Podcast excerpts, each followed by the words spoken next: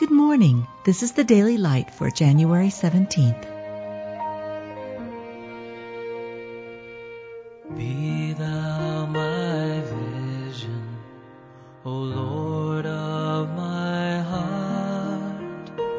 Not be all else to me, save that thou art. Thou hast in love to my soul delivered it from the pit of corruption. God sent his only begotten Son into the world that we might live through him. Herein is love, not that we love God, but that he loved us, and sent his Son to be the propitiation for our sins. Who is a God like unto thee, that pardoneth iniquity, and passeth by the transgression of the remnant of his heritage? He retaineth not his anger forever, because he delighteth in mercy. He will turn again, he will have compassion upon us he will subdue our iniquities, and thou wilt cast all their sins into the depths of the sea. O Lord my God, I cried unto thee, and thou hast healed me. O Lord, thou hast brought up my soul from the grave.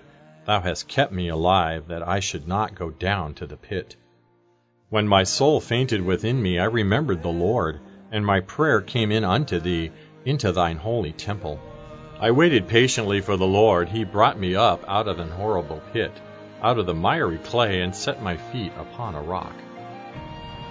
You've just been listening to The Daily Light, a daily morning and evening devotional of Scripture compiled by Samuel Bagster and published in 1825.